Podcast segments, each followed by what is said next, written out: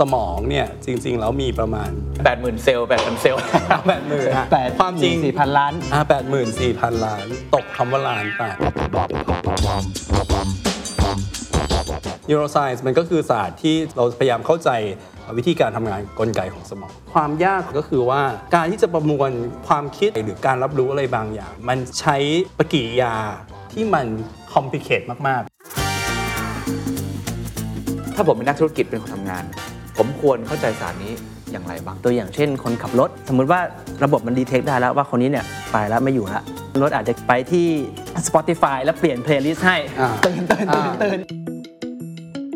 This is the Standard Podcast. The Secret Sauce. Executive Espresso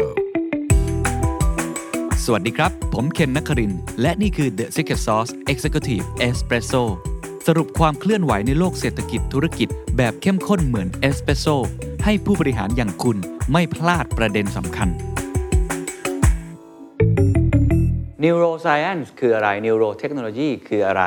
เคยสงสัยไหมครับว่าสมองเราทำงานยังไง ประสาทวิทยาข้างในเป็นยังไง แล้วถ้าเราอยากจะแฮ็กสมองของเราเข้าใจมันให้ดียิ่งขึ้น เพื่อเอาไปใช้ประโยชน์ด้านการแพทย์ รักษาโรคภัยไข้เจ็บต่าง ๆ หรือทำให้เราเก่งขึ้น ใครเคยเห็นเรื่อง Neuralink ของคุณอีลอนมัสก์ไหมครับ นั่นแหละครับคือตัวอย่างหนึ่งในการพัฒนาเพื่อที่จะพามนุษย์ไปอีก step หนึ่ง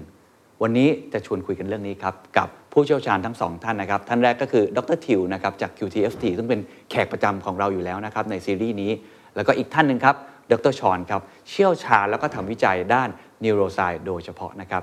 แต่ว่าต้องบอกว่าเราคุยกันยาวพอสมควรครับ เหมือนอยู่ในวงเล่าอย่างนั้นเลยครับคุยกันไปเรื่อยๆ เพราะว่าเรื่องของสมองนี่มันมีความซับซ้อน แต่มันก็มีเสน่ห์แล้วก็ความสนุก เราตั้งคำถามหลายคำถามมาก ในช่วงแรกเราจะพาทุกท่านเดินทางไป ค้นหาก่อนครับว่า ศาสตร์นี้มันคืออะไร พัฒนาการมันเป็นอย่างไร และภายในสมองของเรา มันมี mechanism มันทำงานยังไง ระบบไฟฟ้าข้างในสารสื่อประสาทเฮ้ยมันคืออะไรกันแน่ แล้ววิธีการในการเช็คสัญญาณของสมองมันคืออะไร ส่วนตอนที่2ครับเราก็จะพูดคุยกัน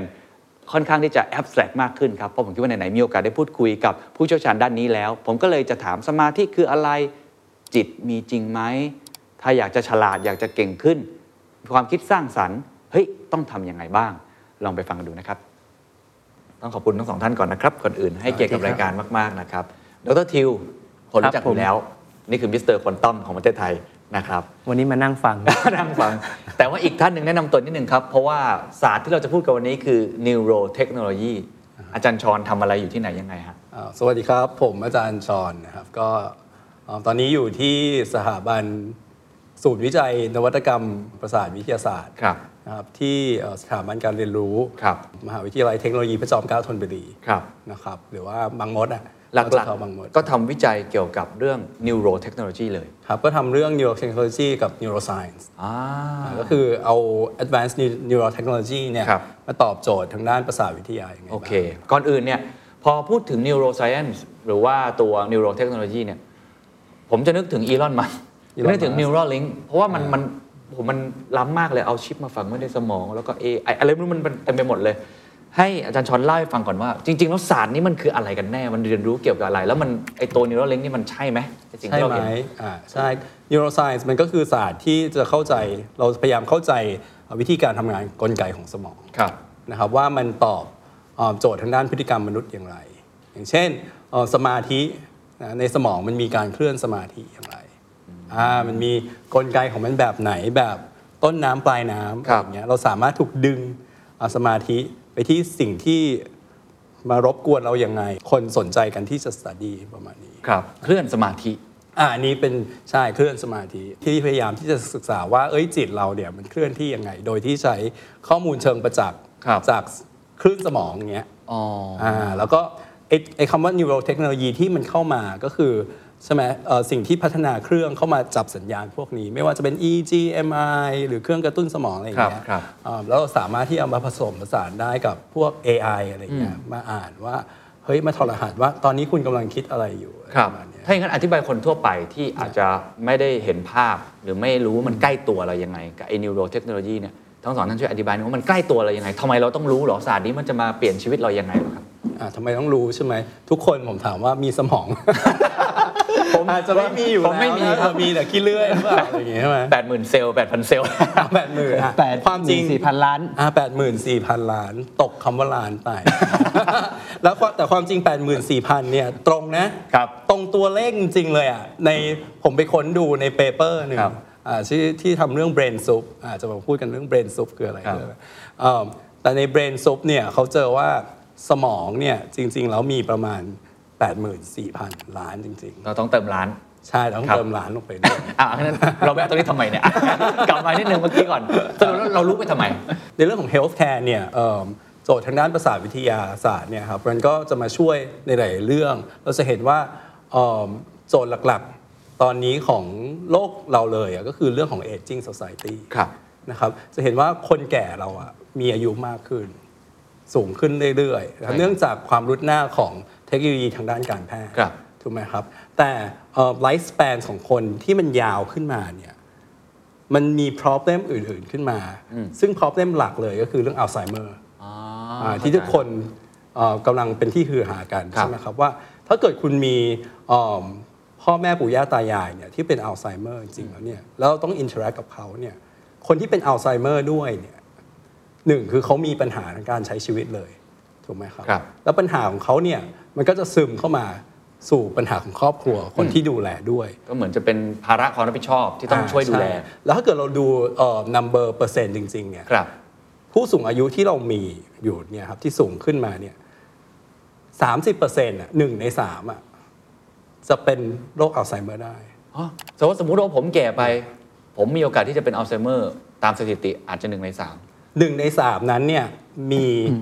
โอกาสที่จะกลายเป็นอัลไซเมอร์ หนึ่งในสามเนี่ยจะเป็นโรคที่เรียกว่า MCI ครับอ่าหรือว่า Mild Cognitive Impairment อ๋อ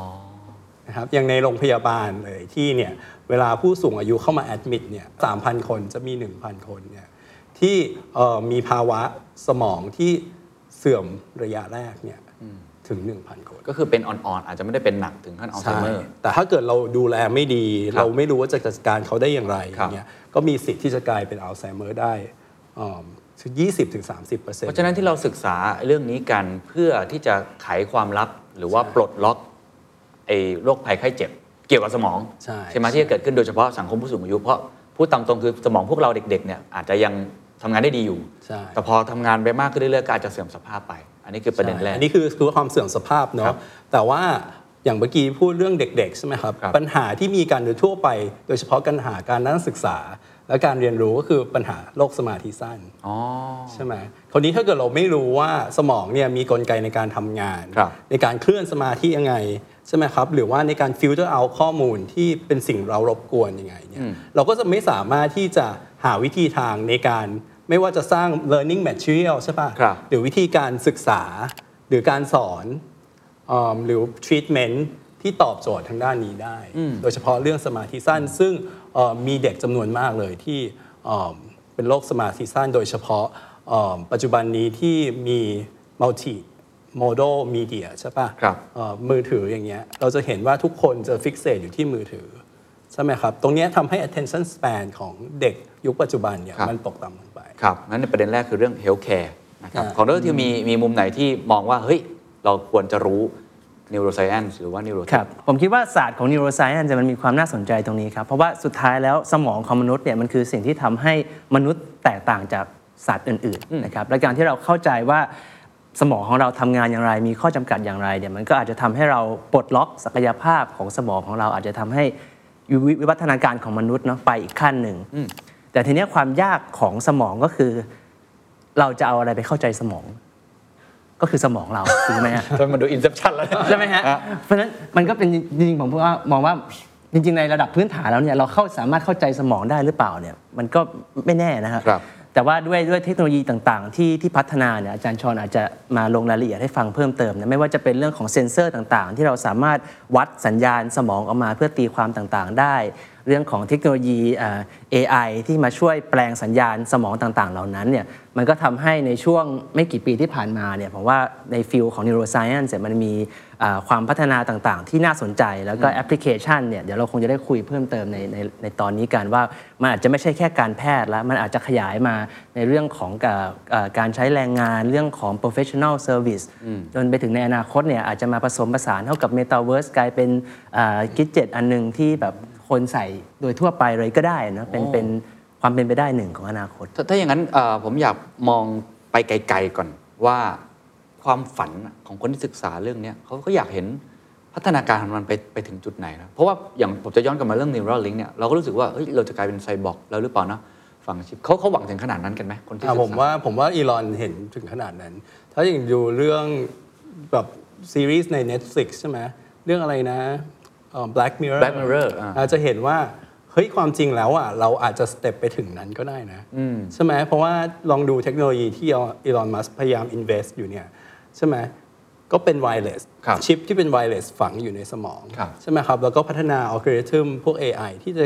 ที่จะไปถอดรหัสด้วย แล้วตัวชิปตรงนั้นนะถ้าเกิดเราสามารถที่จะเอ่อส่ง stimulation อะไรบางอย่าง พวก electrical stimulation เนี่ยมันก็อาจจะไปถึงขั้นที่เราสามารถที่จะ ไปเปลี่ยน perception หรือดึงเอา memory อะไรบางอย่างมาได้ แต่คราวเนี้ยความความยากของเรื่องทางด้านประสาทวิทยาก็คือว่าการที่จะประมวลเอ่อความคิดหรือครับว่าการตัดสินใจหรือการรับรู้อะไรบางอย่างเนี่ยมันใช้เอิ่มปฏิกิริยา หรือการเอ่อติดต่อสื่อสารระหว่างเซลล์อะที่มันคอมพลีเคทมากๆเลยผมไม่สามารถที่จะบอกได้ว่าอะถ้าเกิดผมหานิวรอนตัวหนึ่งที่เอ่อ represent คุณเคนเนี่ยครับ แล้วผมบอกว่า เอ้ย ไปกระตุ้นเลยผมจะเห็นหน้าคุณเคนหรือเปล่าอ่าความจริงก็มีงานวิจัยที่เจอว่า เฮ้ยมันมีนะเหรอฮะอันี้เขาเรียก grand master cell แต่ว่าหลังจากนั้นมาเนี่ยก็มีทฤษฎีที่มาล้มล้างว่า เอ้ย มันอาจจะไม่ใช่อย่างนั้นก็ได้นะพอเราวัดเอิ่มคลื่นสมองหรือสัญญาณสมองไปทุกทุกที่เอิ่มในสมองเองแล้วเนี่ยจริง ๆ แล้วมันไม่ได้มี grand master cell อันเดียว ถ้าเกิด เมื่อกี้นี้เอ่อนิวพูดเรื่องของเอ่อ machine learning ใช่ไหมครับ ตอนนี้มีเรื่องของ deep neural network ครับอย่างเงี้ยครับ ก็จะเห็นว่า เฮ้ย ถ้าเกิดมีนิวรอนตัวเดียวเป็นแบบ perceptron มันอาจจะทำงานได้เล็ก ๆ น้อย ๆ ใช่ปะแต่พอมันมี layer ของ neural network เพิ่มขึ้นอย่างเงี้ยครับมันก็สามารถที่จะประมวลผลภาพได้คล้าย ๆ กับมนุษย์เลยเห็นไหมฮะทีนี้มันก็เลยมีเอ่อคำถามอะไรเกิดขึ้นหลาย ๆ อย่างว่า เฮ้ย จริง ๆ แล้วถ้าเกิดเราจะ lead ไปถึงจุดนั้นได้อะมันไม่ใช่ว่าเราจะมีเทคโนโลยีได้อย่างเดียว แต่เราต้องมีโปรแกรมพวกซอฟต์แวร์ต่างๆที่ใช้ AI นะฮะและนอกจากนั้นก็คือเราก็ต้องเรียนรู้จากเอ่องานวิชาการทางด้านประสาทวิทยาเพื่อที่จะอะไรเพื่อที่จะไปไกด์ว่าไอ้โมเดลที่จะออกมาเนี่ยครับมันจะเหมือนสมองมนุษย์ได้ขนาดไหนคือคือกลับมาที่ความตรงตรงความฝันของของอีลอนมัสก์ครับผมเคยฟังเขาพูดเนี่ยบางครั้งเขาก็จะพูดว่าอ่า เทคโนโลยีไอตัว BCI เนี่ย Brain Computer Interface เนี่ยมันจะเป็นลักษณะ bidirectional คือตัว machine ตัวนี้สามารถอ่านความคิดความรู้สึกของเราจากคลื่นสมองเราได้ และสามารถเขียนข้อมูลกลับเข้าไปในสมองเราได้นะโอ้อันนี้ที่เขาจินตนาการเนาะแต่ว่าอันนี้ผมอาจจะถามอาจารย์ชอนเพิ่มแล้วกันว่าจริง ๆ แล้ว ความยากของการอ่าน คลื่นสมองเนี่ยครับกับการเขียนกลับไปเนี่ยมันคนละเรื่องกันเลยอ่าถูกไหมใช่ก็จะเพราะว่าเขียนกลับไปเราจะเขียนยังไง นั่นสิถูกไหมครับ การเขียนกลับไปเนี่ยมันถ้าเกิดเอ่อดูในเรื่องของ Machine ใช่ป่ะมันก็มีการเรียนรู้ พวก cost function ที่มันต้องปรับเปลี่ยนไปใช่ไหมในเรื่องของ neuroscience มันก็คือเรื่องของ plasticity plastic city อ่า plasticity แปลว่าอะไร plastic plastic คือเปลี่ยนแปลงได้ครับนะฮะเอ่อ plasticity เนี่ยมันคือการเปลี่ยนแปลงของ network ในสมองเนี่ยแหละฮะเอ่อ ในระดับของ synapse synapse คือช่องว่างระหว่างนิวรอนสองตัว สมมุติถ้าเกิดมันมาผูกกันมาก มันก็จะเกิดความจำอะไรบางอย่างขึ้นมาครับฮะคราวนี้นอมชอมสกี้เนี่ยความจริงก็คือเป็นแบบกอดเลยอะของเขาคือทางด้านใครนิฮะวโรไซน์คนที่เอ่อมีทฤษฎีเกี่ยวกับเอ่อ universal language ครับนะก็เกี่ยวกับเรื่องของภาษาเนาะว่าครับทำไมมนุษย์ถึง ถึงฉลาดกว่าสัตว์อื่นๆอะไรประมาณเนี้ยเอ่อนอนอมชอมสกี้ก็บอกว่า เฮ้ย จริง ๆ แล้วอีลอนมัสเนี่ย ค่อนข้างที่จะ ambitious นะเนาะเพราะว่าอะไร เพราะว่าเรารู้อยู่แล้วว่า การเกิดของ synapse อะมัน com- complicate มากอ๋อแล้วถ้าเกิดอีลอนจะไป induce memory อะไรใหม่ ๆ หรือไปล้างสมองคนอะพูดง่ายๆ ต้องทำไง ถูกไหมฮะ ต้องทำยังไง เพราะว่า synapse แต่ละ synapse ที่เกิดขึ้นเนี่ย มันก็คืออีเวนต์แต่ละอีเวนต์ที่มันเกิดขึ้นกับเราแล้ว Impact ต่อ Memory ของเราคราวนี้การที่จะทำให้เกิดการเปลี่ยนแปลงอย่างซับซ้อนครับที่เป็นเหตุการณ์เนาะที่เป็น episode นะมันน่าจะยากมากเพราะมันซับซ้อนมาก ใช่ แต่ถ้าเกิดผมบอกว่า เอ้ย ผมจะกระตุ้นสมองคุณให้ตื่นตัวขึ้นมาอย่างเงี้ยอ่าทำได้ครับเพราะมันเปลี่ยน state ของสมองนั้นอ๋อๆ get ไหมแต่ในเรื่องของ representation ของเหตุการณ์ต่างๆ ที่ผ่านมาในชีวิตของเราอย่างเงี้ย จะไปลบล้างอาจจะเป็นไปได้ แต่ถ้าจะไปเสริมเติมเนี่ยอันเนี้ยอาจจะเป็นเรื่องที่น่า discuss กันน่าว่ discuss จะต่อมากมันจะแล้วผมคิดว่าเป็นไปได้จริงไหมเราจะเริ่มลงลึกไปเรื่อย ๆ แล้วอ่าเพราะว่าแสดงว่าอะผมผมเข้าใจอย่างนี้ว่าแสดงว่าความฝันของอีลอนมัสก์หรือว่าคนที่ทำศาสตร์ด้านเนี้ยคือเราสามารถเล่นแร่แปรธาตุกับสมองของเราได้ เราดึงความทรงจำได้ เราใส่ลงไปได้ทำให้เราฉลาดขึ้นทำให้เราทรงจำได้ดีขึ้น หรือทำอะไรกับสมองเพื่อ ไขความลับบางสิ่งบางอย่างแล้วทำให้ชีวิตเราดีขึ้น อันนี้เท่าที่ผมเข้าใจเนาะทั้งในการแพทย์ด้วยแล้วก็การใช้ชีวิต หรือว่าอาจจะทำให้เรามีศักยภาพที่เพิ่มมากขึ้นด้วย แต่ผมขอย้อนกลับมาได้ไหมเพราะผมคิดว่า พอเริ่มมีคำศัพท์เนี่ยนิวรอนไซแนปใช่ไหมฮะหรือว่าอะไรต่างๆ เริ่มงงแล้วฮะผมว่าต้องต้องกลับมาตรงพื้นฐานตรงนี้หนึ่งซึ่งต้องอาจจะช่วยอธิบายง่ายๆ เรากำลังจะเดินทางเข้ามาในสมองของพวกเรากันครับแปดหมื่นกว่าล้านเซลล์เนี่ยนะฮะอธิบายให้คุณผู้ชมคุณผู้ฟังหน่อยฟังนิดนึงว่าสมองมันทำงานยังไงในในมุมของนิวโรไซและเรา กำลังจะพยายามทำอะไรกับมัน เออมันทำงานยังไงเหรอวันนี้คำถามแบบว่าต้องใช้เวลา4 5ปีในการเรียนรู้แต่ว่าง่ายๆ คือสมองเนี่ยเอิ่ม small smallest unit หรือว่าส่วนเล็กๆ ของมันเหมือนเซลล์อะอ่าก็คือนิวรอนอ่าใช่ไหมครับเอิ่มการค้นพบที่เป็นจุดประกายที่สุดเลยของวงการนิวโรไซน์ก็มาจากคอฮาวครับนะคอฮาวที่เอิ่มไปเจอว่าเอิ่มจริงๆแล้วเนี่ยเซลล์ประสาทเนี่ยมันไม่ได้ติดกันเป็นร่างแห แบบแบบไม่มีช่องว่าง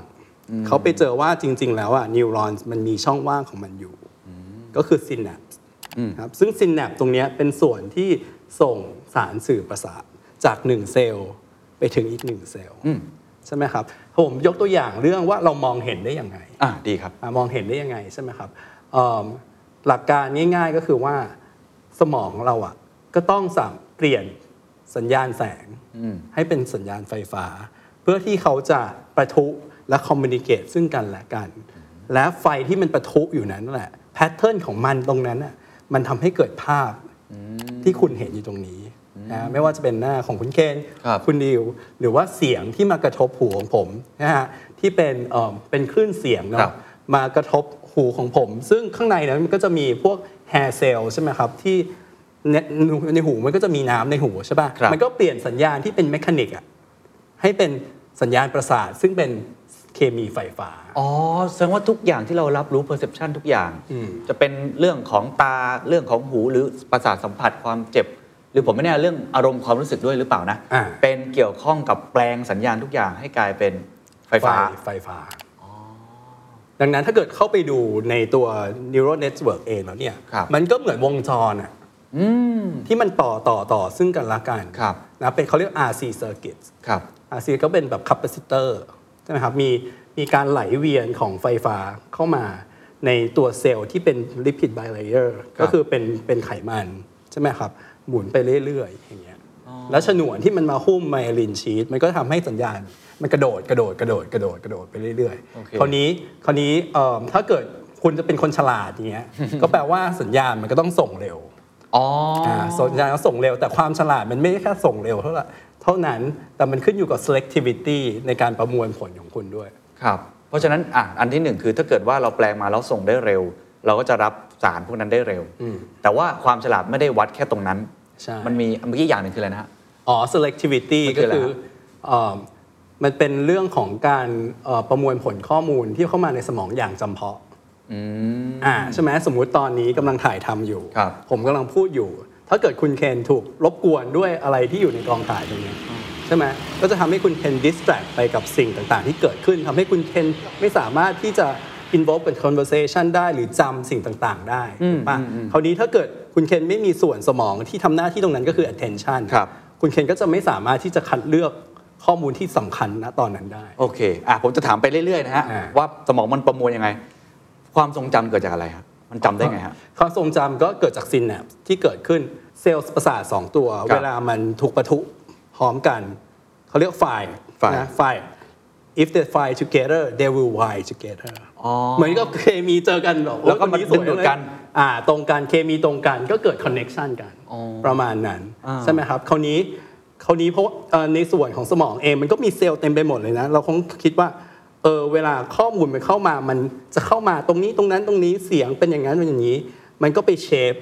connection ที่มันเกิดขึ้นครับให้เกิด selectivity ที่เกิดขึ้นใน synapse นั้นนะซึ่งมันก็จะเก็บเอาไว้ละสมมติผมจำอ่าความทรงจำผมวัยเด็กได้ แล้วมันดึงออกมาได้เนี่ยผมจำภาพตอนผมไปทะเลครั้งแรกอะไรเงี้ยเพราะอะไรฮะมันจะดึงออกมา ใช่ มันก็จะมีส่วนสมองที่เอาไว้ใช้ในการบันทึกความจำเรียกว่า hippocampus อ๋อ hippocampus hippo แปลว่าอะไรอ่า hippo แปลว่าก็คือไอ้ สัตว์สี่ชสี่นิดหนึ่งขาอ่าแล้วฮิปเราโปพอๆเติมกันแคมปัสอะฮิปโปก็เป็นฮิปโปโปเตมัสใช่ไหมฮะแต่ถ้าเกิดเติมแคมปัสมหาวิทยาลัยเหรอฮะอ่าแล้วกลายเป็นม้าหนามอ่าคล้ายๆไหมฮิปโปแคมปัสเนี่ยแปลว่าม้าหนามอ่านะม้าหนามถ้าเกิดเข้าไปดูส่วนสมองที่อยู่ข้างใต้ตรงนี้นะเขาเรียกเอ่อ medial temporal lobe นะฮะ ก็จะเป็นมีม้าน้ำอยู่ 2 ตัวอะคราวนี้เจ้าม้าน้ำตรงเนี้ยมันมีในสัตว์เลื้อยคลานนู่นนี่ด้วยนะ เพราะมันต้องจำถูกป่ะอะแต่ในมนุษย์เนี่ยไอ้ม้าน้ำตัวเนี้ยมันเอ่อ connect กับ cortex หลาย ๆ ส่วน ก็คือ frontal visual อะไรอย่างเงี้ยเพื่อที่จะเอาข้อมูลทั้งหมดเข้าไปจำนะเข้าไปจำในม้าน้ำตัวนั้น แล้วม้าน้ำอย่างหนึ่งติดกับเม็ดอัลมอนด์ด้วยนะเม็ดอัลมอนด์เม็ดอัลมอนด์นี่ว่านี่เราคุยอะไรกัน เม็ดอัลมอนด์นี่คือ amygdala อ๋อ amygdala amygdala คือผมเคยเรียนหมดเลยนะผมลืมหมดแล้วอ่าเคยเรียนใช่ไหม amygdala เนี่ยแปลว่าอัลมอนด์มันก็จะมีเม็ดอัลมอนด์สองอันอยู่ตรงหัวม้าน้ำจำง่ายๆนะโอเคาไอตัวพวกสอนยี่ดีผมไม่เคยเรียนอย่างนี้มาก่อนเลยนะาพวกตัวพวกนั้นเนี่ยเป็นส่วนที่ process emotion อ๋อมันก็เลยทำให้เกิดว่าเวลาตอนเด็กๆอะครับ เด็กๆเรียนวิชายากๆอะไรอย่างเงี้ยครับเคยไหมวุ้ยตกหมดเลยชีวะอะตกหมดเลยครับได้เราจะพยายามที่จะหา narrative อะไรบางอย่างที่มันแบบตลกตลกๆอะอ่าจริงจริอะงเคยไหมครับเคยไหมครับมันจะได้จำได้ ใช่มันจะได้จำได้ เพราะว่าตรงนั้นอะมันไปจุยตัวอะมิกดาลาให้มัน Almond แบบเออแบบให้มันตื่นเต้นอะไรอ๋อเงี้ยให้อัลก็มอนด์มันตื่นเต้น ใช่มันก็ทำให้ความจำอะมันจำได้ดีขึ้น อ๋อ นี่ถึงบอกว่าเวลาเราจะทำให้ใคร จำอะไรได้ให้เล่าเป็นเรื่องเป็น storytelling อ่าแล้วมีนนี้ก็เป็น emotion เข้าไปอ่าอะผมถามต่อในเมื่อกี้เรื่องความทรงจำ emotion เกิดขึ้นจากอะไรโอ้โหอันนี้จากเราตกหลุมรักได้ยังไง เรามีความสุขได้ยังไง อันนี้มันเป็นหัวใจหรือเป็นสมองอ่าเอาเรื่องของอารมณ์เอ่อเรื่อง emotion เนอะอารมณ์เนี่ยมันเกิดขึ้นมาจาก survival ของเรา ลองคิดตอนที่เราเคยเป็น ไม่ได้เคยเป็นเป็นหนูตัวเล็กๆอะตามวิวัฒนาการ อะใช่ไหมถ้าเกิดไม่เคยเป็นลิงรุ่นบรรพบุรุษของบาเรางพรุษของเราอย่างเงี้ยก่อนที่จะมากลายเป็นมนุษย์ถูกไหมฮะอะสัตว์มันก็ต้อง survive กับ natural selection มาถูกปะครับคราวนี้เอิ่มมันมีอารมณ์อารมณ์หนึ่งที่ทำให้เรา survive อะอารมณ์อะไรกลัว อารมณ์กลัวโกรธอะโกรธทำไมทะเลาะกันที่บ้าน ต้อง survive วันนี้ไปได้ แต่ว่าอารมณ์กลัวอ่าเป็นสิ่งที่ทำให้เรา survive ได้ เพราะมันจะบอกเราว่าเราจะต้องหยุดครับหรือเราจะต้องหนีครับอ่า fight to fight อ่า ใช่ไหมครับเอิ่มซึ่งอารมณ์กลัวจริงๆแล้วเนี่ยจะเข้ามาช่วย enhance memory ได้เยอะนะ แต่ถ้าเกิดอารมณ์กลัวมีมากเกินไป คุณก็จะกลายเป็น PTSD เหมือนคนที่เป็นเอ่อเป็นทหารแล้วต้องไปสงครามโลกอะาแล้วกลับมาแล้วก็แบบยังยังจำได้ยังกลัวอยู่ อันนี้เกี่ยวกับแบบเวลาแบบ มี deadline จะต้องต้องไปสอบแล้วต้องรีบท่องจำอย่างนี้ไหมอันนี้คงจะเป็น stress มากกว่ากลัวอันนี้น่าจะเป็น stress มากกว่ากลัว แต่ว่ากลับมากลัวย้อนย้อนไปถึงกลัวเนี่ยมันก็จะลิงก์กับเรื่องความทรงจำอยู่มากเลยอ่าเพราะเวลาเอ่อเวลาเราไปที่ไหนใช่ไหมครับ แล้วเกิด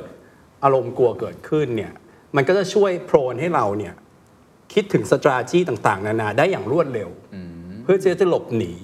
หรือพี่จะต่อสู้กับอะไรบางอย่างอะไรครับประมาณเนี้ยมันก็เอ่อ ตาม evolutionary เอ่อ force เนี่ยมันก็ทำให้เราเนี่ยระบบความกลัวที่เชื่อมโยงกับความจำขึ้นมา แต่ย้อนกลับไปอีกตอนที่คุณเคนบอกว่า เอ้ยผมดึง memory ออกมาได้ยังไงอ่าเอิ่ม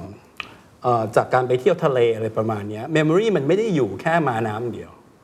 เพราะว่ามัน connect กับส่วนต่างๆ ของสมองเนี่ยพอคุณคุณเคนเนี่ยเรียนรู้ไปเรื่อยๆเรื่อยๆเนี่ยจริง ๆ แล้ว memory มันกระจายออกไปทั่วสมองเลย อ๋ออ่าใช่ มันไม่ได้อยู่ที่ม้าน้ำที่เดียว ที่เดียวดังนั้นคนที่เอิ่มเกิดอุบัติเหตุอะไรบางอย่างนะฮะหรือว่ามีทูเมอร์อะไรเงี้ยเราต้องไปหรือเป็นลมชักเนี่ยเราต้องไป remove ส่วนม้าน้ำตรงนั้นออกไปอะบางทีก็ยังสามารถที่จะจำได้ในครับอดีตการอ่าแต่คุณเคนกับคุณดิวจะไม่สามารถในการที่จะจำเหตุการณ์ใหม่ ๆ ได้ โอเค เข้าใจอ่าอะเมื่อกี้คืออารมณ์กลัวแล้วอารมณ์อื่นๆล่ะครับเขาบอกว่าเอ้ยมันเกี่ยวข้องกับฮอร์โมนไหมนะ มี serotonin มีออกซิโตซินอะไรพวกนี้มันมันเป็นศาสตร์เดียวกันใช่ไหมฮะ ก็สารสื่อประสาทครับใช่ไหมถ้าเกิดเป็นอารมณ์สุขส่วนใหญ่ก็จะเกิดอยู่กับพวก rewarding system นะอาหารทำให้มีความสุขได้ช้อปปิ้งออนไลน์ใช่ไหมถ้าเกิด extreme มาก ๆ ก็คือเอ่อการพนันการใช้ยา พวกเนี้ยมันก็จะเข้าไปกระตุ้นส่วนสมองที่ประมวลผลรางวัล เรียก nucleus accumbens ครับเอิ่มซึ่งสมองส่วนนั้นเนี่ยมันเอาไว้เวลากระตุ้นแล้วเนี่ยมันจะเกิด pleasure ขึ้นมา คือเรามีความสุข มีความสุข มีความสุขประมาณนี้นะ ซึ่งส่วนใหญ่แล้วจะมีสารสื่อประสาทที่เรียกโดปามีนครับเคยได้ยินโดปามีนครับเป็นสารแห่งความสุขใช่ไหมครับ แล้วมันก็จะ motivate ให้เราล่ะทำสิ่งนู้นสิ่งนี้สิ่งนั้น ประมาณนั้น อันนั้นก็จะเป็นอารมณ์สุขครับนะส่วนส่วนอารมณ์อื่นๆ ก็จะมีของมันแบบขยะแขยงก็มีส่วนของมันที่ process ให้เรานะนะฮะอารมณ์โกรธ อารมณ์โกรธเนี่ยผมไม่เคย study แต่ว่าอารมณ์โกรธเดี๋ยวส่วนใหญ่แล้วเนี่ยมันเกิดขึ้นจากเอ่อ hierarchy หรือลำดับชั้นที่มีในสิ่งมีชีวิตใช่ไหมครับ เวลาเราเป็น social animal อย่างเงี้ยเราชอบ partner เราใช่ไหมเราก็ต้อง protect partner ของเราไอ้พวก aggressive behavior ที่เกิดขึ้นมาเนี่ยมันก็ทำให้เกิด dominance ที่ครับเกิดขึ้นใน so- เอ่อในใน social community ของเราอะไรครับแบบนี้มันก็เกิดมาแต่ว่าผมผมไม่ได้มีความรู้ลึกมากในการว่าสมอง process ความโกรธยังไง แต่มีความโกรธอยู่ทุกวัน เหมือนเหมือนในหนัง Inside Out เหมือนแอนิเมชันอันนั้นอันนั้นอ่าอันนั้นเข้าใจถูกไหมในหนังแอนิเมชันอันนั้นบอกหลายอย่างที่ถูกต้องเกี่ยวกับ neuroscience อ่าก็ความจริงผมไม่เคยดูบอกตรงๆว่าผมไม่เคยดูแต่ว่าได้ยินได้ยินเพื่อนพูดเอ่อพูดมาหลายครั้งก็ครับเห็นว่ามัน represent ได้ค่อนข้างดีเลยครับพอสมควรครับอ่านี่คือความ เข้าใจเบื้องต้นเกี่ยวกับสมองของเรา คือถ้าเกิดว่าตั้งแต่ตอนเราเรียนตอนเด็ก ๆ ผมก็จะเรียนแค่ประมาณนี้แหละ แล้วก็จบถูกไหมเราไม่เคยคิดเลยว่ามันจะเอามาใช้ในปัจจุบันเพื่ออะไรอะไรแบบไหนอะเราจะเริ่มกลับมาคุยกันแล้วว่าตอนนี้ที่เขาศึกษากันอยู่เนี่ยมันพัฒนาการมันไปถึงไหนเขาแบ่งเป็นกี่ประเภทกี่ศาสตร์อะไรยังไง ที่จะเอามาใช้ในชีวิตจริงนะครับครับ เดี๋ยวอาจจะผมช่วยช่วยช่วยเกรินนิดหนึ่งก็คือ เอ่อเมื่อเมื่อเมื่อสักครู่ที่ทางอาจารย์ชอนเอ่ออธิบายครับมันคือสิ่งที่เกิดขึ้นอยู่ในสมองคขรับองเราเนอะเอ่อนั่นก็คือมีแบบนิวรอนหลาย ๆ ตัวยิงกระแสไฟฟ้าไปมาทุกๆ activity ที่เราพูดกันเมื่อกี้เนี่ยมันจะเกิดการส่งสัญญาณไฟฟ้าเกิดขึ้นนะครับและสัญญาณไฟฟ้านี้เนี่ยอ่าจริง ๆ แล้วมันก็ไม่ได้อยู่แค่ในสมองของเราหรอกมันก็แผ่ออกมาด้านนอกที่สามารถตรวจวัดได้ครับซึ่งซึ่งผมผมถ้าเข้าใจง่าย ๆ เนี่ยผมจะนึกภาพส่วนตัวนะไม่รู้ถูกผิด คือเหมือนกับ เหมือนมันสมองเราเนี่ยเป็นวงออร์เคสตราวงหนึ่งแล้วก็ตัว neuron เนี่ยตัว neuron เนี่ยมันคือเป็นนักดนตรีนะมีทั้งกลุ่มที่เล่นเบส กลุ่มที่เล่นเสียงสูงอะไรต่างๆ เพราะฉะนั้นสิ่งที่เทคโนโลยีเข้ามาจับคืออะไร เข้ามาจับก็คือจะเป็นเอ่อการวัดสัญญาณอ่าอ่าไฟฟ้าเนี่ยที่จะมาจากสมอง ซึ่งมันเป็นคลื่นเหมือนเป็นฟังเพลงสักเพลงหนึ่งและพยายามทำความเข้าใจว่าตอนเนี้ย มีใครเล่นอะไรอยู่บ้านเขากำลังเล่นบทเพลงอะไรกันนะอาจจะให้ทางดรชอนอธิบายนิดนึงว่าไอการที่เราจะไปวัดคลื่นสมองได้เนี่ยมันมีกี่แบบคือผมคิดว่ามีทั้งเป็นแบบที่เป็น invasive แบบของอีลอนมาที่เจาะหัวเข้าไปเลยกับครับเป็นแบบที่แบบดูสบายใจหน่อยเป็นแค่เฮดแบนวางไว้เฉยๆเนี่ยฮะมันแล้วแต่ละแบบมันดีไม่ดีอะไรยังไงดีไม่ครับดีไงอันนี้ขอเน้นตรงเรื่อง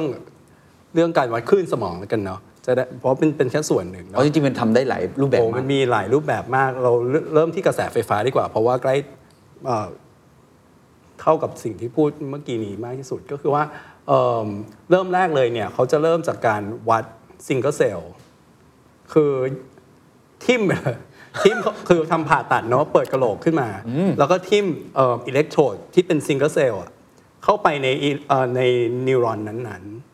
แล้วเขาก็มีวิธีการเอ่อใช้ Machine Learning เนี่ยในการหาว่า เอ้ย สัญญาณที่เก็บได้มันมาจากหนึ่งเซลล์หรือเปล่าโอ้หรือมันมาจากหลาย ๆ เซลล์ แล้วเขาพยายามที่จะแบบว่าอ่านว่า เออ เซลล์นี้มันทำงานยังไงอย่างเช่น ผมเจาะเข้าไปเซลล์นี้เลยนะ มันตอบสนองกับแสงตรงนี้เหรอตรงนั้นเหรอแล้ว receptive field หรือว่าตัวรับสัญญาณมันอะคือเราต้องคิดไปนะ unit แต่ละ unit เนี่ย มันรับสัญญาณต่างๆ กัน ไม่ว่าจะใหญ่เล็ก แล้วเอามารวมกันกลายเป็นภาพไงเอาง่ายๆเนาะอันนี้คือวิธีที่เขาทำกันแรกดั้งเดิมๆดั้งเดิมแล้วแล้วไอ้ยคนนั้นไม่โดนวางยาสลบแล้วเขาจะรู้สึกได้ไงฮะหรือว่าอ่าสดใช่สดๆเลย สดสดๆเลยส่วนใหญ่ก็คือจะเริ่มจากหนูกับแมวอ๋อเพราะแมวตาคมเนี่ยแมวตาคมเห็นภาพชัด และนิวรอนเขาเยอะเขาก็ลงไปที่สมองแมวนะฮะแต่ว่าแมวตอนนั้นส่วนใหญ่ตอนแรกๆเขาก็จะวางยาสลบแล้วก็ทางตาแมวอะไร ประมาณนั้น อันนั้นก็เป็น Nobel Prize สตัดดี้เลยนะเขาก็เจอว่ามีตัวรับสัญญาณเนี่ยแหละ แบบต่างๆ ไม่ว่าจะเป็นวงกลมไม่ว่าจะเป็นเอ่อแบบบาร์อะไรอย่างเงี้ยครับเอิ่มหลังจากนั้นมาเนี่ยเขาก็เริ่มสนใจมากขึ้นไม่ใช่ single unit ก็สนใจว่า population เป็นยังไง เพราะที่บอกก็คือมีการพัฒนาเทคโนโลยีที่เรียกว่า multi array อ่า multi array ก็คือมีอิเล็กโทรดหลาย ๆ อันอยู่ในชิปอันเดียวอ๋อนะจะเริ่มจาก threshold ก่อน แล้วก็มาเป็น multi array ก็คือหลาย ๆ อัน เราก็สามารถที่จะวัดอ่าอ่าสัญญาณสมองจากหลาย ๆ เซลล์ได้ ซึ่งนี้ยังใช้การจิ้มลงมาอยู่ดี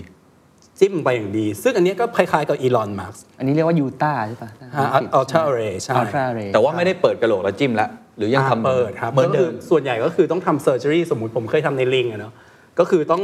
เปิด เปิดกระโหลกลิงเลย แล้วก็ผ่านเยื่อหุ้มสมองไป ครับ แล้วก็เอาตรงเนี้ยเข้าไปฝังอยู่บนผิวสมองคือพี่เป็นคนทำเลย อะก็ทำกับเอ่ออาจารย์ที่ปรึกษาใช่โอ้ ใช่เอ่อเอ่อผมทำเทคนิคมีอีกเทคนิคหนึ่งที่เรียกว่าแคลเซียมอินเมจิงอันนั้นก็จะล้ำกว่านั้นอีก ก็คือว่าเปิดกระโหลกออกมาปุ๊บนะ เปิดกระโหลกแล้วผมอินเฟกไวรัสเข้าไปอะ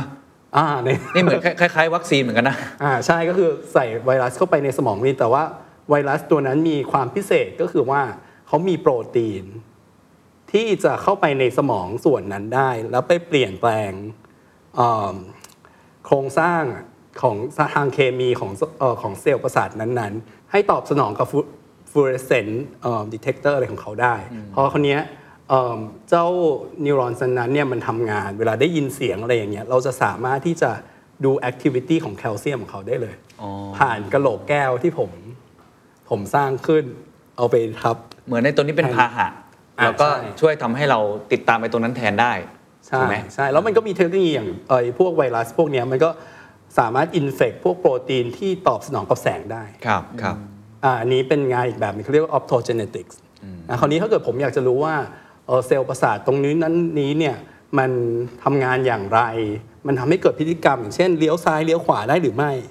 เราสามารถที่จะ infect ไวรัสตัวเนี้ยเข้าไป แล้วก็ เอา LED light อะอืม implant เข้าไปเลย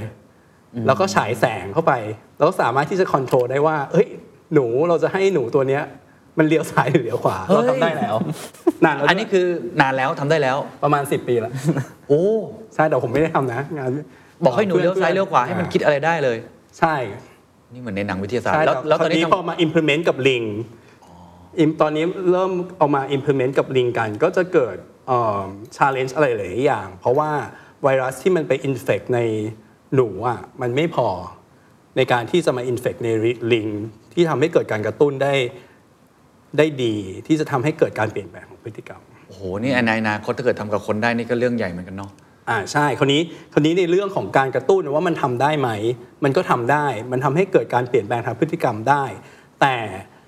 มันก็เป็น challenge อย่างหนึ่งว่าเราจะสามารถที่จะไปเติม memory ต่างๆ ได้จริงหรือไม่อันเนี้ยเป็นสิ่งที่ยากเมื่อกี้บอกว่าไอ้ตัวที่เราเอาอ่านอะได้ แต่จะ input เข้าไปเนี่ยจะยากอ่าใช่คราวนี้คราวนี้คราวนี้ก็เป็นเรื่องของการการวัดและกระตุ้นที่ invasive ถูกไหมฮะ อันนี้เราพูดถึงเอ่อเทคนิคที่เป็น invasive invasive คือเปิดกระโหลกเข้าไปเป็นอันตราย อันนี้คือวิธีการวัดแบบเปิดกระโหลกครับใช่ไหมใช่ เป็นวิธีวัดแบบเปิดกระโหลก แล้วมีอีกมีวิธีอื่นๆอีกใช่ไหมอ่าวิธี วิธีอื่นๆที่วัดนอกกระโหลกได้ ส่วนใหญ่ที่เขาทำกันก็คือวิธีที่ผมใช้ก็คือ EEG อ๋อจะเคยได้ยินคำนี้เยอะ ครับ EEG electroencephalography เนาะก็คือการวัดสัญญาณไฟฟ้าบนกระโหลกนี่แหละ สิ่งที่เกิดขึ้นข้างในสมองเนี่ยเมื่อกี้เราพูดกันแล้วคือกระแสไฟฟ้าใช่ไหมครับ แล้วเขามีประชากรประสาทที่ค่อนข้างเยอะพอสมควรเนาะแล้วเวลาเขาเรียงตัวกันเนี่ยเขาจะเรียงตัวกัน แนวตั้งฉากกับ กะโหลกเอ่อกระโหลกของเราใช่ไหมครับ มันก็เลยทำให้เกิดไดโพลก็คือเอ่อคลื่นไฟฟ้าเนี่ยที่มันพุ่งขึ้นไปคือมันเหมือนนี่กระโหลก อันนี้มันยืนอยู่อย่างนี้อะก็พุ่งขึ้นไปใช่มันก็พุ่งขึ้นไปรวมๆกัน แล้วการที่เราเอาอิเล็กโทรดไปติดอะมันก็วัดสัญญาณตรงนั้นขึ้นอ๋อมาทีนี้ไม่ต้องเปิดกระโหลกแล้วใช่ แล้วแล้วสิ่งที่ได้ออกมาเหมือนกับเวลาเราเปิดกระโหลกไหมไม่เหมือนมันวัดเป็นอะไรฮะเพราะมันเป็นสัญญาณที่มันรวมกันมาแล้วอ๋อแล้วเป็นสัญญาณที่แล้วมันก็มี synchronize noise อ่ามันก็มี noise ใช่ แต่ไม่ใช่ว่าในใน single unit หรือว่าในเอ่อ multi unit ที่ลงไปอะมันจะไม่มี noise นะครับอ๋อโอเคมัน noise เนี่ยมันมี noise หลาย level อืมมันเอ่อในทาง neuroscience มันจะมี 3 level ครับ หนึ่งคือเป็นเรื่องของ external noise external หมายความว่า noise ใน environment ที่เราเห็นอยู่ ไม่ว่าเมื่อกี้ฝนตกมามี noise เต็มไปหมดกลางคืนมี noise เต็มไปหมดนั่นคือ external noise แต่ข้างในสมองเราอะมี neuronal noise หมายความว่าเวลามันคุยกันเหมือนคุยคุยกันอย่างเงี้ยแล้วคุยไม่รู้เรื่องอะอ๋อในสมองมันก็คุยกันเองด้วยาใช่มันก็มี neural noise ที่มันเกิดขึ้นแบบ random อะอะคนนี้มันก็เลยเป็นจุดที่นักวิทยาศาสตร์เข้าไปที่จะอ่านว่าเฮ้ย neural noise ตรงนั้นน่ะจริง ๆ แล้วมันมี information เปล่าวะอ่าอันนี้ก็เป็นจุดหนึ่งที่ความจริงแล้วงานของผมก็ก็พยายามทำอยู่ว่า เฮ้ยสมาธิอะ มันเข้าไปเปลี่ยน neuronal noise ยังไงอ๋ออ่าเข้าใจแล้วก็มีมีมีหลักฐานว่าเอ่อเวลาเราเพ่งสมาธิไปที่จุดต่างๆ เนี่ยมันไปช่วยลด มันไปช่วยลดนิวโรนนอยส์มันทำให้ครับทำให้สิ่งต่างๆ ที่เราเห็นมันชัดเจนมากขึ้นแล้วแล้วไอ้ตัวที่อ่านค่านี้มันออกมาเป็นอะไรครับสิ่งมันจะเป็นเหมือนไอ้กราฟที่เราเคยเห็นในหนังอะไรกันไหมฮะอะมันก็เป็นกราฟอย่างนั้นสวยกว่าในหนังพูดเล่นพูดเล่นพูดเล่นแต่ว่าแล้วเราดูอะไร เราดูอะไรในนั้น เวลาคุณหมอดูเวลานักวิจัยดูเขาดูอะไร เขาก็ดูว่าไอ้ตัว noise ที่มัน correlate กันอย่างเงี้ยครับเอามันเปลี่ยนแปลงไงมันเพิ่มหรือมันลด แล้วมันมีความสัมพันธ์กับพฤติกรรมที่เราวัดยังไงอ๋ออ่าเข้าใจแล้วอ่าใช่ อันนั้นก็คือเป็นเรื่องของ noise เนาะอันนั้นเป็นเรื่องของ noise คราวนี้เอ่อ noise อีกอย่างหนึ่งก็คือ machine noise อ่าอ่าคราวนี้ machine noise เนี่ย EEG เขาจะมีเยอะ เพราะเราวัดนอกกะโหลกครับ มันต้องผ่านทั้งกะโหลกถูกไหมครับ มันต้องผ่านตัว resistance ที่เป็นอิเล็กโทรดครับ มันก็จะมี machine noise ที่เยอะพอสมควร คราวนี้เวลาเราวัดเอิ่มข้อมูลขึ้นสมองมาอย่างเงี้ยมันเป็นข้อมูลที่เกิดจากการ synchronize กัน เคยได้ยินคำว่า synchrony เนาะครับ synchronize กันระหว่างไอตัวประชากรเซลล์ประสาทตรงนั้น แล้วก็จะมีวิธีต่างๆ วิธีง่ายๆที่สุดคือเอาเอิ่มคลื่นมาเฉลี่ยกันง่ายๆเนาะก็จะเป็นการลบ noise ออกอย่างหนึ่งอ๋อก็จะเห็นว่าเอ้ยเขาปะทุยังไงครับปะทุตรงไหนขึ้นมาสมองส่วนต่างๆประมาณ ครับนั้นครับซึ่งซึ่งไอ้วิธีการนี้ตอนนี้ก็ใช้มากที่สุดในปัจจุบันเท่าที่ผมเข้าใจอาซุก็เป็นวิธีที่ใช้แพร่หลายครับเนาะวิธีอีกอันหนึ่งที่ใช้แพร่หลายเมื่อก่อนนี้แล้วโด่งดังก็คือ MRI อ่าเคยได้ยิน fMRI ใช่ไหมครับครับที่มันเป็นเครื่องใหญ่ ๆ แล้วเราก็จะนอนอยู่แล้วมันก็ดึงเราเข้าไปแบบนั้น ใช่ ซึ่งในเอ่อ20 ปีที่ผ่านมาเนี่ยเป็นเทคนิคที่บูมมากเลย ในวงการ neuroscience cognitive neuroscience กับ psychology นะครับเอ่อเนื่องจากเอ่อเอ่อสัญญาณ MRI อะมันเข้าไปถึงได้ แต่ละจุดของสมองเลย มันเข้าไปเห็นข้างใน เคยเห็นเคยเห็น image ที่เป็น MRI ครับใช่ไหมครับครับเคยเห็นเนื่องครับจากมันดูเอิ่มการเปลี่ยนแปลงของเอิ่มออกซิเจนอ๋อในเลือดอ๋อที่ไปเลี้ยงไปหล่อเลี้ยงสมองถูกไหมครับมันก็จะไปดูที่จุดนั้นได้เลยว่าเมื่อกี้เนี้ยฮิปโปแคมปัสม้าน้ำกับอัลมอนด์มันเปลี่ยนยังไงอ๋อแต่ถ้าเกิดผมใช้ EEG อะผมไม่ได้อะไม่เห็น แล้วแล้วผมมองไม่เห็นวิธีการไหนดีกว่ากัน อะก็จะมีความแตกต่างกัน ครับ เมื่อกี้บอก EEG มันวัดไฟฟ้า ไฟฟ้ามันเร็วอืม นะฮะเราก็สามารถที่วัดได้อย่าง real time ก็คือในระดับมิลลิเซคันเลยครับ เนาะก็หนึ่งในพัน ครับ หนึ่งในพันวินาทีนะฮะเอิ่มแต่ว่าเราสามารถวัดเนี่ยอิเล็กโทรดหนึ่งเนี่ยห่างกันก็ประมาณ1เซนติเมตรคือเราก็จะมีความหยาบในอ๋อเรื่องของพื้นที่ อืม แต่ถ้าเกิดไป MRI เองเนี่ยจะตรงกันข้ามแหละ จะมีความละเอียดทางด้านพื้นที่ แต่มีความหยาบทางด้านเวลาอ๋อเข้าใจแล้วอ่าเพราะว่าเวลาเวลาสมองมันใช้พลังงานใช่ไหมครับ มันก็ต้องใช้ออกซิเจนครับหนึ่งคือมันจะ deplete ออกซิเจนไปก่อน มันก็ทำให้เกิดสัญญาณ MRI ขึ้น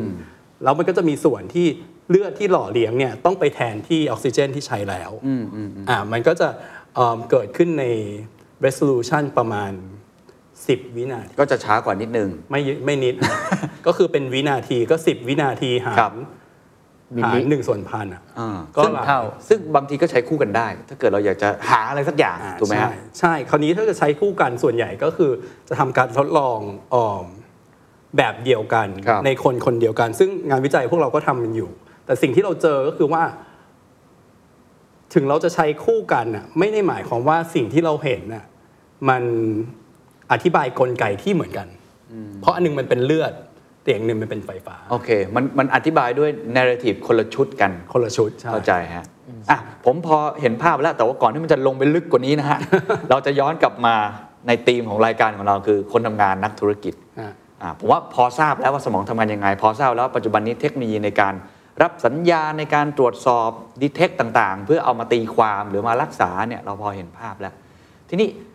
ถ้าผมเป็นนักธุรกิจเป็นคนทำงานเนี่ยผมควรเข้าใจศาสตร์นี้อย่างไรบ้าง ผมควรทำความรู้จักกับมันอย่างไร เพื่อเอามาใช้ประโยชน์ครับอาจจะเริ่มจากดรครับดิวเอ้ยทิวก่อนทิวทิวดรทิวสมองผมล้างผมแล้วตีผกันมอยู่ล้างนั้นออกไป ผมเข้าใจผิดว่าดรดิวเนาะอ่าดรมันมีน้อยมันมีน้อยในสมองอยู่ครับคือคือคือผมว่ามันจะทำให้ทางเอ่อธุรกิจในฐานะผู้ให้บริการนะคครัรับบสามารถเข้าถึงเอ่อ ผู้บริโภคหรือว่าหรือว่าคนงานเนี่ยได้ในระดับที่มันลึกซึ้งกว่าดั้งเดิม คือปัจจุบันเนี่ยสมมติ Facebook อะไรที่เขาจะเข้าถึงเราได้เนี่ยเขาก็เข้าถึงผ่านจอมือถือของเราใช่ไหมครับ แต่ว่าในเรื่องของเอ่อ BCI เนี่ย Brain เอ่อ Computer Interface เนี่ยเขาสามารถเข้าถึงความรู้สึกนึกคิดอารมณ์ของเราได้โดยตรงเนาะคือเมื่อกี้เราพูดกันถึงเรื่องของแอปพลิเคชันของการแพทย์ไปแล้ว ผมว่าในอนาคตเนี่ยจริง ๆ เข้าใจว่าน่าจะมี experiment ไปแล้วด้วย คือ มันก็จะมีการใช้งานในเรื่องของเออคนงานที่ต้องอาศัยสมาธินะครับตัวอย่างเช่น คนขับรถกลางคืนใช่ไหมครับทุกวันนี้เอ่อคนขับง่วงไม่ง่วงเนี่ยเราก็ไม่รู้เนาะหรือว่าบางทีเราอาจจะบอกอย่างมากอาจติดกล้องไว้ คนขับอาจจะขับอยู่ แต่ว่าหัวสมองอาจจะไปคิดอยู่เรื่องอื่นใช่ไหมครับถ้าเรามีไอ้ไอ้ EEG ตัวนี้เนี่ยเป็น headband อะไรวางไว้อยู่เนี่ยครับใช่ไหมอาจจะ ประสานกับตัวเอ่อกล้องที่มันมาตรวจจับเซ็นเซอร์ของตาได้เนี่ยเราก็จะมีข้อมูลที่มันชัดเจนมากขึ้นว่าเฮ้ยคนขับคนนี้เนี่ยเริ่มไปแล้วนะใช่ไหมฮะไม่อยู่กับสมาธิแล้วทีนี้ความน่าสนใจก็คือว่าสมมุติว่าระบบมันดีเทคได้แล้วว่าคนนี้เนี่ยไปแล้วไม่อยู่แล้วรถมันอาจจะเป็น switch switch mode เป็นออโต้พาย t เองได้ใช่ไหมครับอ่าเพราะว่าทุกอย่างมันมันเชื่อมถึงกันหมด หรือว่าเอ่อหรือว่ารถอาจจะไม่ได้ advance ขนาดนั้นรถอาจจะแค่สามารถไปที่เอ่อเอ่อ Spotify แล้วเปลี่ยน playlist ให้อ่าตื่นตื่นตื่นตื่นหรือกระตุ้นเปลี่ยนเป็นเพลงร็อกหายง่วงมากใช่ยิงกระแสไฟฟ้าเข้าในสมองอะไรแบบอ่านั้นหรือว่าส่งข้อมูลมาแจ้งเตือนที่ศูนย์บัญชาการว่ากลุ่มเอ่อรถคันนี้เริ่มไปแล้วนะนะครัรับหรือว่าจะเป็นอ่ากลุ่มนักกีฬาที่อาจจะต้องเขาอาจจะต้องการมอนิเตอร์ว่าเฮ้ยระดับสมองของนักกีฬากลุ่มนี้เนี่ยอยู่ในระดับที่มันกำลังดีไหมไม่ตึงไปไม่หย่อนไปนะครับแล้วผมมองว่าความเป็นไปได้ในอนาคตอันนี้ก็ฟุ้งๆเลยนะเดี๋ยวก็ให้ทางอาจารย์จอห์นช่วยตบ คือสมมุติว่า คือตบในเรื่องของของเมตาเวิร์สอย่างเงี้ยเราก็ทุกวันนี้เราก็จะนึกถึงแค่เรื่องของตัว VR ที่ครัมาบใส่เฉยๆ แต่จริง ๆ แล้วเนี่ยพอเราไอ้ตรงนั้นมาครอบเนี่ยโดยหลักแล้วเราก็สามารถติดไอ้ BCI ตัวนี้หรือ EEG เนี่ยเข้ามา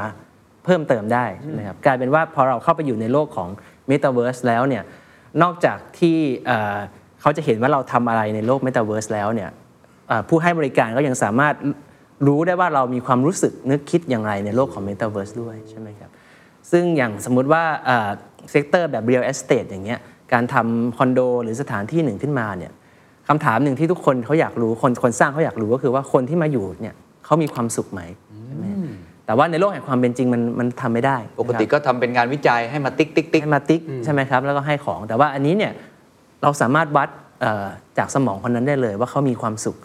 หรือเปล่า แล้วเขาโกหกเราไม่ได้ด้วย เพราะมันจเป็นฮอองร์โกโมน อาจจะต้องโกหกนะอารมณ์ตัวเองใช่ไหมครับ แล้วก็การที่เรามีอุปกรณ์ที่สามารถแปลงสัญญาณสมอง เป็นสัญญาณอ่าไฟฟ้าผ่านอินเทอร์เน็ตอะไรต่าง ๆ ได้โดยตรงเนี่ยมันก็จะมีคำใหม่ขึ้นมาเรียกว่า Internet of Brains เดี๋ยวว้าว Internet of Things ผมว่าก็ใหม่แล้วนะ Internet of Behavior ก็ใหม่แล้ว นี่มี Internet of Brains อ่าผมไม่ได้บัญญัติเองนะ พอดีไปไปไปไปไป search ดูก็ครับก็เห็นคำนี้ใน report ของ Gartner เองก็ดี แล้วก็เห็นทีม วิจัยของเอ่อของสถาบันที่ที่ญี่ปุ่นก็มีใช้คำนี้เลยเขาบอกเป็น moonshot internet of brains ไอเดียก็คือว่าก็ก็ทุกอย่างมันสามารถ connect ผ่านอินเทอร์เน็ตได้อยู่แล้วใช่ไหมครับ ถ้าเราสามารถ convert สัญญาณสมองเป็นสัญญาณอินเทอร์เน็ตได้ทันทีเนี่ยเพราะฉะนั้นใน in principle เราก็สามารถ connect สมองของแต่ละคนเนี่ยเข้าถึงกันได้ ต่อไปเราอาจจะสามารถบอกรักกันได้โดยที่ไม่ต้องเขียนคำพูดหรือว่ามองตากัน แค่นึกเดินเข้ามาแล้วรู้สึกเขินไอคนหนึ่งในโลกเมตาเวิร์สอาจจะแมทช์เลยอ้ match ใช่ใช่ใช่เลยไม่ต้องไม่ต้องสวาย Tinder แล้ว match ได้เลย match ได้เลยโอ้โหแล้วแล้วถ้ามองในมุมของ device ล่ะสมาร์ทโฟนอะไรต่างๆ ถ้าเกิดว่าเทคโนโลยีมันมา มันจะกลายเป็นอุปกรณ์อะไรยังไงครับ คือผมคิดว่าสุดท้ายแล้วเทคโนโลยีมันก็จะจะ merge เข้าหากันหมดนะครับ คืออย่างอย่างอย่างที่ผมยกตัวอย่างเมื่อสักครู่เรื่องของเทคโนโลยี CCTV autopilot ของของรถครับตัว BCI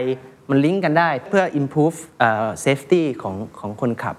และจริง ๆ แล้วเมื่อกี้เราก็พูดถึงเทคโนโลยี AI เข้ามาเกี่ยวข้องด้วย เพราะว่าไอการที่เราจะวัดสัญญาณสมองออกมาเนี่ย โดยเฉพาะไอ้วิธีที่มันไม่ไม่ไม่ invasive เนี่ย non invasive เนี่ยสัญญาณมันมันอ่อนแล้วก็แบบ noise มันสูง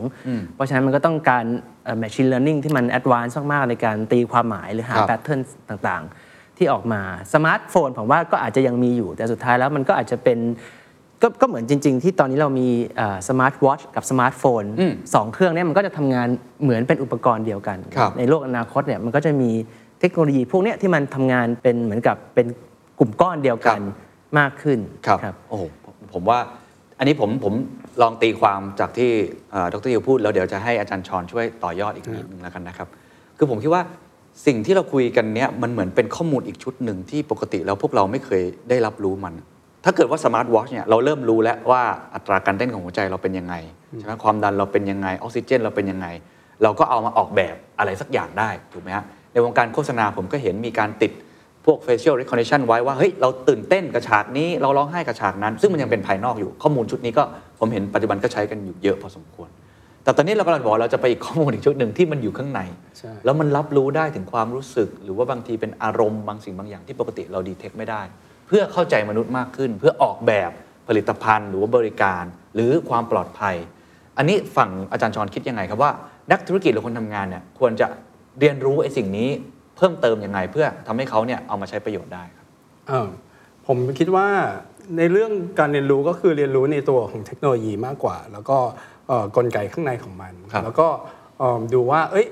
ไอเรื่องของกลไกต่างๆนั้นมันเอา apply ได้ยังไงบ้างอย่างที่อาจารย์ทิวเอิ่มได้ได้กล่าวมาแล้วครับนะครับซึ่งเออตอบถูกแล้วใช่ไหมผมมีการเรียนรู้มีการซินแอปเกิดขึ้นนะ synapse เกิดขึ้นออ คือความจริงอาจารย์ทิวก็ทัชหมดแล้วเนาะเหมือนกับเป็นคนที่ทำงานทางสายนี้เลย และอธิบายได้ดีกว่าด้วย คนนี้ในเรื่องของอย่าง BCI เมื่อกี้นี้ที่พูดไปในเรื่องของการที่เอามาใช้ในอินดัสทรีหรือว่าดู mental state ของคนเนี่ยมันมีเทคนิคหนึ่งที่เรียกว่า closed loop BCI อ่า closed loop BCI คืออะไรคือเอ่อ BCI ที่สามารถที่จะให้คน monitor state ของตัวของเขาเองได้เลยอ่าอ่า รู้จักอย่างตัวเองรู้จักตัวเองรู้จักตัวเองได้เลย อย่างเช่นเอ่อเมื่อกี้นี้ที่อาจารย์ทิวบอกว่าคือเอิ่มดูว่าคนกำลังง่วงหรือเปล่าเราให้ไปเอ่อทำ autopilot เลยใช่ไหมครับแบบว่าพวกรถยนต์หรือว่าเครื่องบินอะไรอย่างเงี้ยเอิ่มสิ่งที่ทำได้อีกอย่างหนึ่งก็คือว่าเราสามารถที่จะใช้ตัว Machine Learning อะมาอ่าน state ของคนตอนนั้น ว่าเขาอะกำลังเครียดอยู่ไหม หรือเขากำลังที่จะง่วงนอนหรือเปล่า แล้วให้ feedback กับเขาไป อย่างเช่น ถ้าเกิดเขาเครียดมากๆ ก็ให้เอ่อเสียงเต้นหัวใจตึกตึกตึกตึกตึกตึกตึกตึกตึกตึกเรื่อยๆ แต่สิ่งที่เขาทำได้ก็คือฟังเสียงอันนั้นน่ะเสียงตรงนั้นเป็น indicator ว่าเขาเครียดไหมใช่ป่ะแล้วฟังเสียงตรงนั้นเพื่อที่จะ regulate ตัวเองให้เขามีความตื่นตัวมากขึ้นหรือเครียดน้อยลง เพื่อที่ทำงานให้ optimal ที่สุดอ่าอันนั้นก็เป็นเทคโนโลยีใหม่ ๆ ที่เกิดขึ้นมาครับก็จะเห็นว่านั่นแหละ มันเป็นเทคนิคอะไรบางอย่าง เป็นกลไกใหม่ ๆ ที่เอ่อ ผู้ใช้งานสามารถเรียนรู้ได้เพื่อไปปรับใช้ อันนั้นในส่วนของ BCI ครับนะครับในส่วนของเมื่อกี้นี้ชอบมากเลยเรื่องของ Metaverse ซึ่งความจริงผมก็มี Research Idea เหมือนกันครับซึ่งผมจะบอกตอนนี้ก็ได้สกูปได้ไม่เป็นไรอะอย่าง Metaverse อย่างเงี้ยมันเข้ามา หรือพวกไฮบริดหรือออนไลน์เลิร์นนิ่งอะตอนนี้ก็จะมาเยอะใช่ไหมคนอะอืมจะเริ่มไม่ไม่ชอบหรอกในการที่จะประชุมตลอดเวลาใช่ไหมแล้วบางทีเวลาคนประชุมเข้ามา ก็ปิด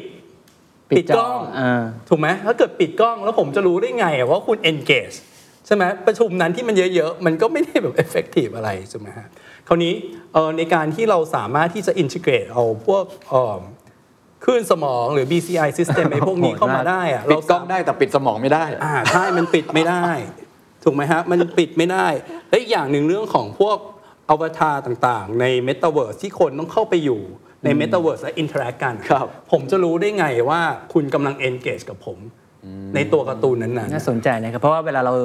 เอ่อสอนคลาสเรียนคลาสหนึ่งเนี่ยเด็ก 30-40 คนใช่ไหมครูสอนเราไม่รู้เลยว่าใครคิดอะไรอยู่อืมจริงอ่าแต่ใช่ถ้ามีตัวนี้ก็คือเราบอกได้เลย ใช่แต่มันมีงานวิจัยแล้วด้วยไงแล้วฮะอ่ามันมีงานวิจัยแล้วที่ใช้พวกอ่อม consumer base แบบว่า EG device อะตัวง่ายๆ พวก Neurosky หรือ Muse อะไรอย่างเงี้ยเป็นเป็นติดเอาไว้ headband อะอืมอ่าแล้วคุณก็เอาไปติดในนักเรียนของคุณ อันนี้มีคนทำนะที่ NYU อ่าที่ New York University อะครับเขามาใส่หลาย ๆ คน แล้วสิ่งที่เขาทำง่าย ๆ เลยก็คือไอเดียเขาดีมาก เมื่อกี้พูดเรื่อง synchrony ใช่ปะ synchrony นี่คือเอ่อเซลล์ประสาทมัน synchrony กันในคนเดียวกันใช่ปะครับแต่เราสามารถที่จะเอาเอ่อวิธีในการวิเคราะห์ว่าเรา sync กันไหม อ๋อได้เหมือนกันอ่าได้ ว่าเรากำลังพูดเรื่องเดียวกันอยู่หรือเปล่าอะไรแบบนั้นใช่ง่ายๆนั่นเอง สมมุติถ้าผมคุยกับคุณเคนอยู่ แต่อาจารย์ทิวไม่ได้ฟังแล้วบอกว่าเรียกชื่อผิดบอกเรียกชื่อผิดผมไม่ฟังคุณเอออ่าแล้วผมลองเอาคลื่นสมองของผมไป match กับคุณครับอะเอาคุณเคนนะอ่ากับเอาคลื่นสมองผมอะไป match กับอาจารย์ทิวครับจะเห็นว่า synchrony ของผมอะอาจจะมากกว่าดีกว่าเข้าใจละ อะคนนี้เราก็จะรู้ได้ว่าเฮ้ยคนที่เรา interact กันอยู่ครับในประชุมนั้น หรือคนที่เรา act ในห้องเรียนนั้น และอีกอีกเราแอปพลิเคชันหนึ่ง synchronize ผมนึกผมนึกได้เมื่อซึ่งกี้อันนี้มีนะ งานวิจัยจริงแล้ว มีงานวิจัยจริงแล้ว โอ้แต่ว่ายังไม่ได้มีคนที่เอาไป apply ใน Metaverse หรือว่า จริงๆมันทำได้หลายอย่างเลยนะ กับผู้บริโภคใช่การประชุมหรือว่าในแง่ของคนที่อาจจะเรียนรู้ช้ากว่าคนอื่นอะไรแบบนี้ ใช่ คือฝั่งคนที่สอนอาจจะชอบแต่ฝั่งคนเรียนอาจจะไม่ชอบนะ อาจจะไม่ชอบตรงนั้นอาจจะมีเรื่อง ผมนึก EPA นึกแอปพลิเคชันหนึ่งออกคือสมมติอย่างเราผู้บริหารบางทีอารมณ์ อารมณ์อารมณ์หงุดหงิดใช่ไหมหงุดหงิฮะดตัวติดเคสแบนตัวเองไว้อ่าตอนไหนที่อารมณ์เสียเนี่ยให้มันขึ้นเตือนไว้ว่า อย่าเพิ่งไปด่าลูกน้องนะช่วงนี้ไม่ไหวเลยไม่ไหวจะบ่นอะไรอย่าเพิ่งบ่นเออให้หยุดจะได้ว้ก่อนรู้ว่าตัวเองอารมณ์เป็นยังไงใช่เอออันนี้คือคือ use case ที่อาจจะเกิดขึ้นแล้วกัน เราไม่รู้ว่ามันจะเป็นยังไง ผมอยากชวนอีกเรื่องหนึ่งซึ่งเรายังไม่ได้แตะกันมากนัก แต่ผมเห็นว่ามันเป็นที่นิยมมากในช่วงหลังๆ คือเศรษฐศาสตร์พฤติกรรมอ่าอ่าเข้าใจว่ามันคือศาสตร์ที่ใกล้เคียงกันมากแล้วเอามาปรับใช้ โดยเฉพาะเรื่องการตลาด มันจะมีหนังสือออกมาเยอะมากเนี่ยอยากจะเข้าใจผู้บริโภคทำยังไงให้เราซื้อซื้อของของเรามากขึ้นทำยังไงให้เราโน้มน้าวจิตใจคน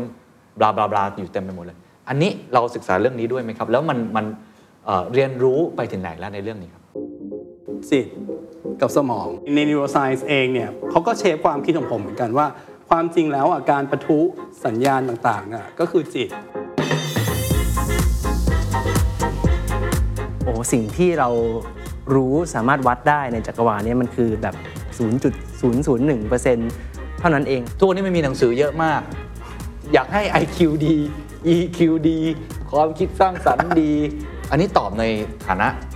นิวโรไซด์ได้ไหมครับ